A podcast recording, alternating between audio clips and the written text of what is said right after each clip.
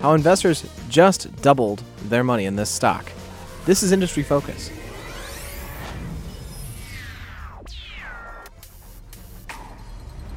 Hi, fools. Healthcare analyst Michael Douglas here today for the healthcare edition of Industry Focus. Today is Wednesday, May 6th, and I have on the phone with me Todd Campbell from New Hampshire. Todd, how's it going? Everything's in bloom up here in New Hampshire, which means we're full fledged into allergy season. Uh, and and which means that things are getting hot and humid down here in Virginia. Thanks for rubbing it in, though. Uh, so it uh, so it goes. All right, so. Uh, interesting, uh, interesting news in the market today. Actually, Alexion Pharmaceuticals, that's ticker ALXN, reported today that it had agreed to buy uh, Synageva Biopharma Corp for $8.4 billion, which is about twice what Synageva's uh, market cap had been the day before, uh, which is really an incredible premium, as you can imagine. Um, a, a, nice windfall. So, congratulations to any Synageva biopharma investors out there. You uh, seem to have picked quite the winner. Um, but what I wanted to do today was kind of talk through, talk through. Um, the deal a little bit and then you know also let's talk about kind of rare diseases buyouts and just kind of how, how to think about this kind of thing in healthcare. Um, i think first off the most important thing for any investor to to know is that you know here at the motley fool and, and i would say f- certainly for me personally when i'm investing and, todd you can speak to your experience but um, really really discourage people from from buying a company because they think it's going to get bought out because just all too often that doesn't happen. Um, you know shire uh, plc last year that's uh, ticker shpg i believe. Um, uh, had indicated it was going to buy up Shire. Uh, Shire soared enormously on the news, and then AbbVie ended up backing out of the deal when uh, tax inversions were uh, made more difficult by the U.S. federal government, uh, and and and Shire lost 20% in a single day. Uh, and so I think the the, the first the, the key thing, even though we're talking about a buyout and what what a great thing it was for Synageva Biopharma shareholders, I think one of the key things to remember is that you really shouldn't buy a stock based on the fact that you think it could get bought out. Look at the the underlying business. Hopefully that means that somebody else wants it because you're you're willing to put your money into it. Hopefully other companies will want to as well. But that it's important to to pay attention to those underlying business operations and to sort of use that as as the crux of your investment thesis. Yeah, merger mania is not a good strategy. um, I mean, you don't, you absolutely don't want to just blindly go out and run and buy any biotech that you can come across thinking that wow there's a 100% premium deal coming down the road. It just doesn't work that way. I mean in this case you know the acquisition um, there were some real reasons that it was attractive to Alexion. And i think that you know sure we can draw maybe some broad brushstroke conclusions uh, what that might mean for you know some other uh, ultra rare disease players in the mm-hmm. space. But like you said, always better to start with okay, are there drugs currently approved by this company on the market? And how much are they generating in sales? And are those sales growing? Right. what does the balance sheet look like? And then what's coming in the pipeline? What are they working on that's going to fuel growth going forward? Those are the three things that biotech investors really need to be focused on. And, you know, if you if people thought that biotechnology stocks were overvalued heading into today, then they really think they're overvalued uh, now. I mean, this deal, eight point four billion dollars uh, for a company with zero dollars in sales. Yeah, not. Uh well, and, and and as often happens with biotech buyouts, you know, there's uh, immediate uh, a lot of commentary from folks saying, "Well, you know, is that really a fair price for the company?" Uh, you know, I've got to say personally, um, I, I, it's hard to say right now um, because so much is, as you pointed out, is going to depend on that pipeline. But the fact of the matter is that Alexion has been really, really, really good at one thing, and that one thing is Soliris. Uh, and what they have just done with this drug is just expanded it in rare disease after rare disease after rare disease. I mean, it's got a price tag of uh, what over half a million dollars a year uh, for patients, and it's just for these ultra rare diseases. Um, and you don't really see insurers complain too much about the cost because uh, you know they've only got a handful of people um, who have uh, whatever disease it is that Soliris is is treating. Um, in whatever individual case, uh, and you know, uh, Synageva um, works in kind of that same space. So it makes sense for Alexion, you know, whether or not the price tag makes sense again, you know, we'll, we'll kind of know further on, but it is definitely consistent with their current strategy. Uh, yeah, I don't think any company in biotech has done a better job, if you will, of discovering uh, or increasing, I should say, the patient population that their drug can treat. I mean, Yeah. y- you know, you look at what they've done with Soliris, and it's really amazing. I mean, they've taken a drug that, you know, at one point they thought, well, maybe this will try treat, you know, a, a, fi- less a thousand people or less, you know, and now they're generating. I think they're on pace now to do 2.4 billion in sales from that one drug alone Right. and that's come from you know expanding the label to other indications, but it's also come from discovering more patients uh, that are afflicted with these uh, conditions. Right. And I think that's one of the reasons they're so interested in buying Synageva because they're looking at Synageva's most uh, advanced product, which is Kanuma.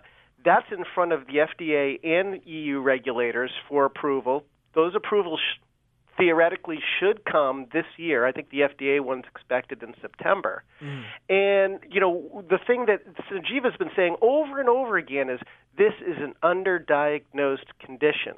It treats uh, basically what it is. What what this drug uh, treats is um a very rare um, enzyme deficiency. Okay, so this is an enzyme replacement therapy Right. and this um, basically is an inherited disease. There's no, um, it's called LALD.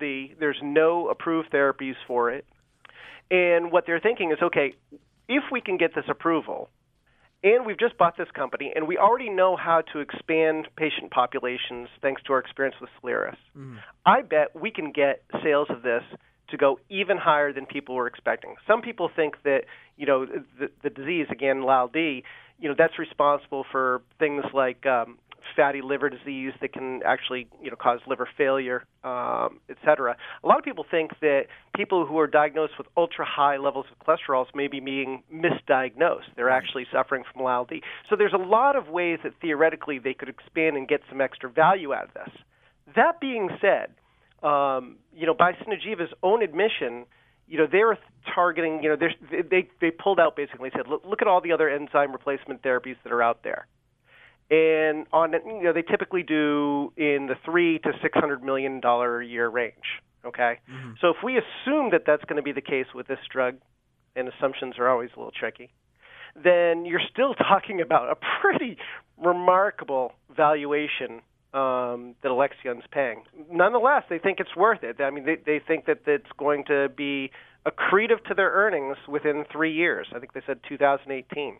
So they see the value in it. Time will tell whether or not that's true. Yeah, and and you know the, the 2018 number. I know I- I'm sure a lot of folks, particularly if you're familiar with like a Valeant Pharmaceuticals, that is usually trying to. Uh, have you know earnings accretive deals very very quickly. Um, the the 2018 number I'm sure sort of seems like kind of a red flag, but but to my mind, when you've got a drug that isn't yet on the market and it's going to take you know a lot of marketing build out, you're going to have to expand your sales force or at least cross train them.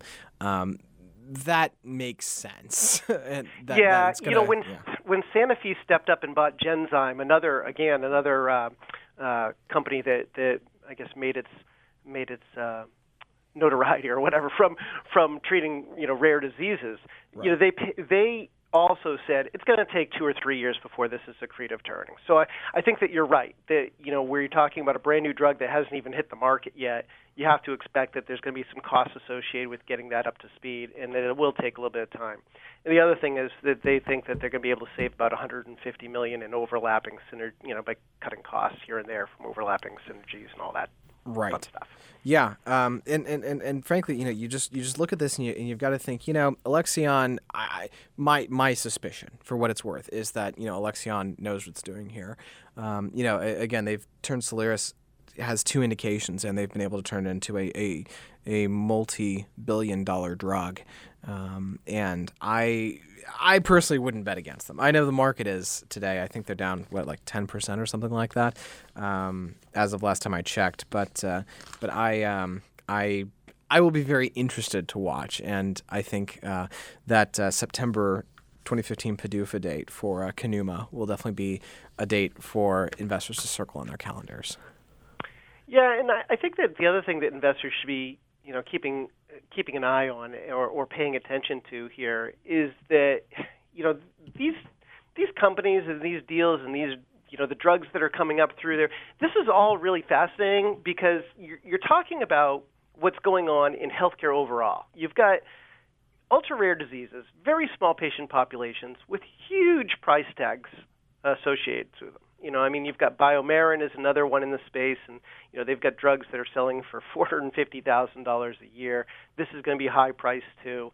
Orphan drugs are attractive, and, and as a result, they do deserve somewhat of a premium mm-hmm. um, you know, in the market. They get a little bit extra exclusivity. They get a faster, uh, oftentimes a faster review period. There are benefits tax credits that that they can take advantage of. So there's a lot of moving pieces that go into why they would have been pay why they're paying as much as they are for this company versus, you know, what another biotech may pay for somebody else. And right. I think that you know that's something that investors ought, ought to remember. Yeah, and and the fact of the matter is, I mean, you know, in in a lot of the market, um, you know, I think particularly in um, financials, utilities, uh, energy, industrials, um, you get a lot. You, you can you can value companies pretty reasonably based on uh, the growth curve. You know what what they're doing in terms of earnings and sales and ca- free cash flow, perhaps what they've been doing for the last few years, what it looks like the next couple of years look like in healthcare and I'd say in tech. It's just it's just difficult, frankly, because you you just have. Um, so much uncertainty about what the future could hold, both to the upside and to the downside. Um, but uh, but Alexion definitely a uh, a a a generally good company and uh, and one that I would be hesitant to uh, to bet against, as I've said. Um, I think the uh, a point that you made, Todd, that I, I want to highlight again. You know, rare disease is just it's a it's a it's a growing market. It's a big market, um, and it's one that you've got a lot of. Uh, folks pretty excited to to get involved in. Um, Shire PLC, which I mentioned earlier uh, in the show, also plays in rare diseases. Uh, you mentioned Sanofi's uh, Genzyme unit, um, and you've got some other players as well. It's uh, it's definitely an area where there's an opportunity to really serve a small niche of the population, um, and also do very well by your shareholders um, in at the same time. Yeah, Evaluate Pharma did a study last year, and you know they're saying that the compounded annual growth for orphan drugs is probably going to run around 11% a year through 2020. Wow. And that by 2020, you know, that market will be worth about 176 billion dollars. So this is not small by by you know any measure. Um, and that growth rate is definitely going to be faster than than the typical prescription uh, drug market. It, it may double it. Yeah, lots to lots to think about, um, and and definitely one of the big growth areas in healthcare um, that that frankly, one of those sort of big trends in healthcare that folks are going to want to watch uh, over the next few years, along with, I'd say, uh, diabetes. Um, you know, here in the United States, of course, the uh, he- the uh, increase in health insurance, um, biosimilars. Um, you just got really a number of really big drivers for healthcare over the next years and decades um, that we'll want to watch very closely. And Todd, we could probably do a, a show on each of them. Uh, so that maybe that's something for us to uh, for us to do as as things settle down a bit in the summer. Something to think about. Um, Todd, as always, thanks for your thanks for your uh, your time and uh, and your commentary here. It's always greatly appreciated uh, by me, and I'm sure by our listeners, uh, folks. As always, if you have any questions or something on your mind, shoot us an email uh, at hc at fool.com. That's hc like healthcare at fool.com. And uh, we'll be happy to, uh, to, to feature your question on the show, talk about it. You know, I love getting mail. Um, and uh, we're happy to do anything, uh, you know, ask us a question and we will, we will do our level best to answer.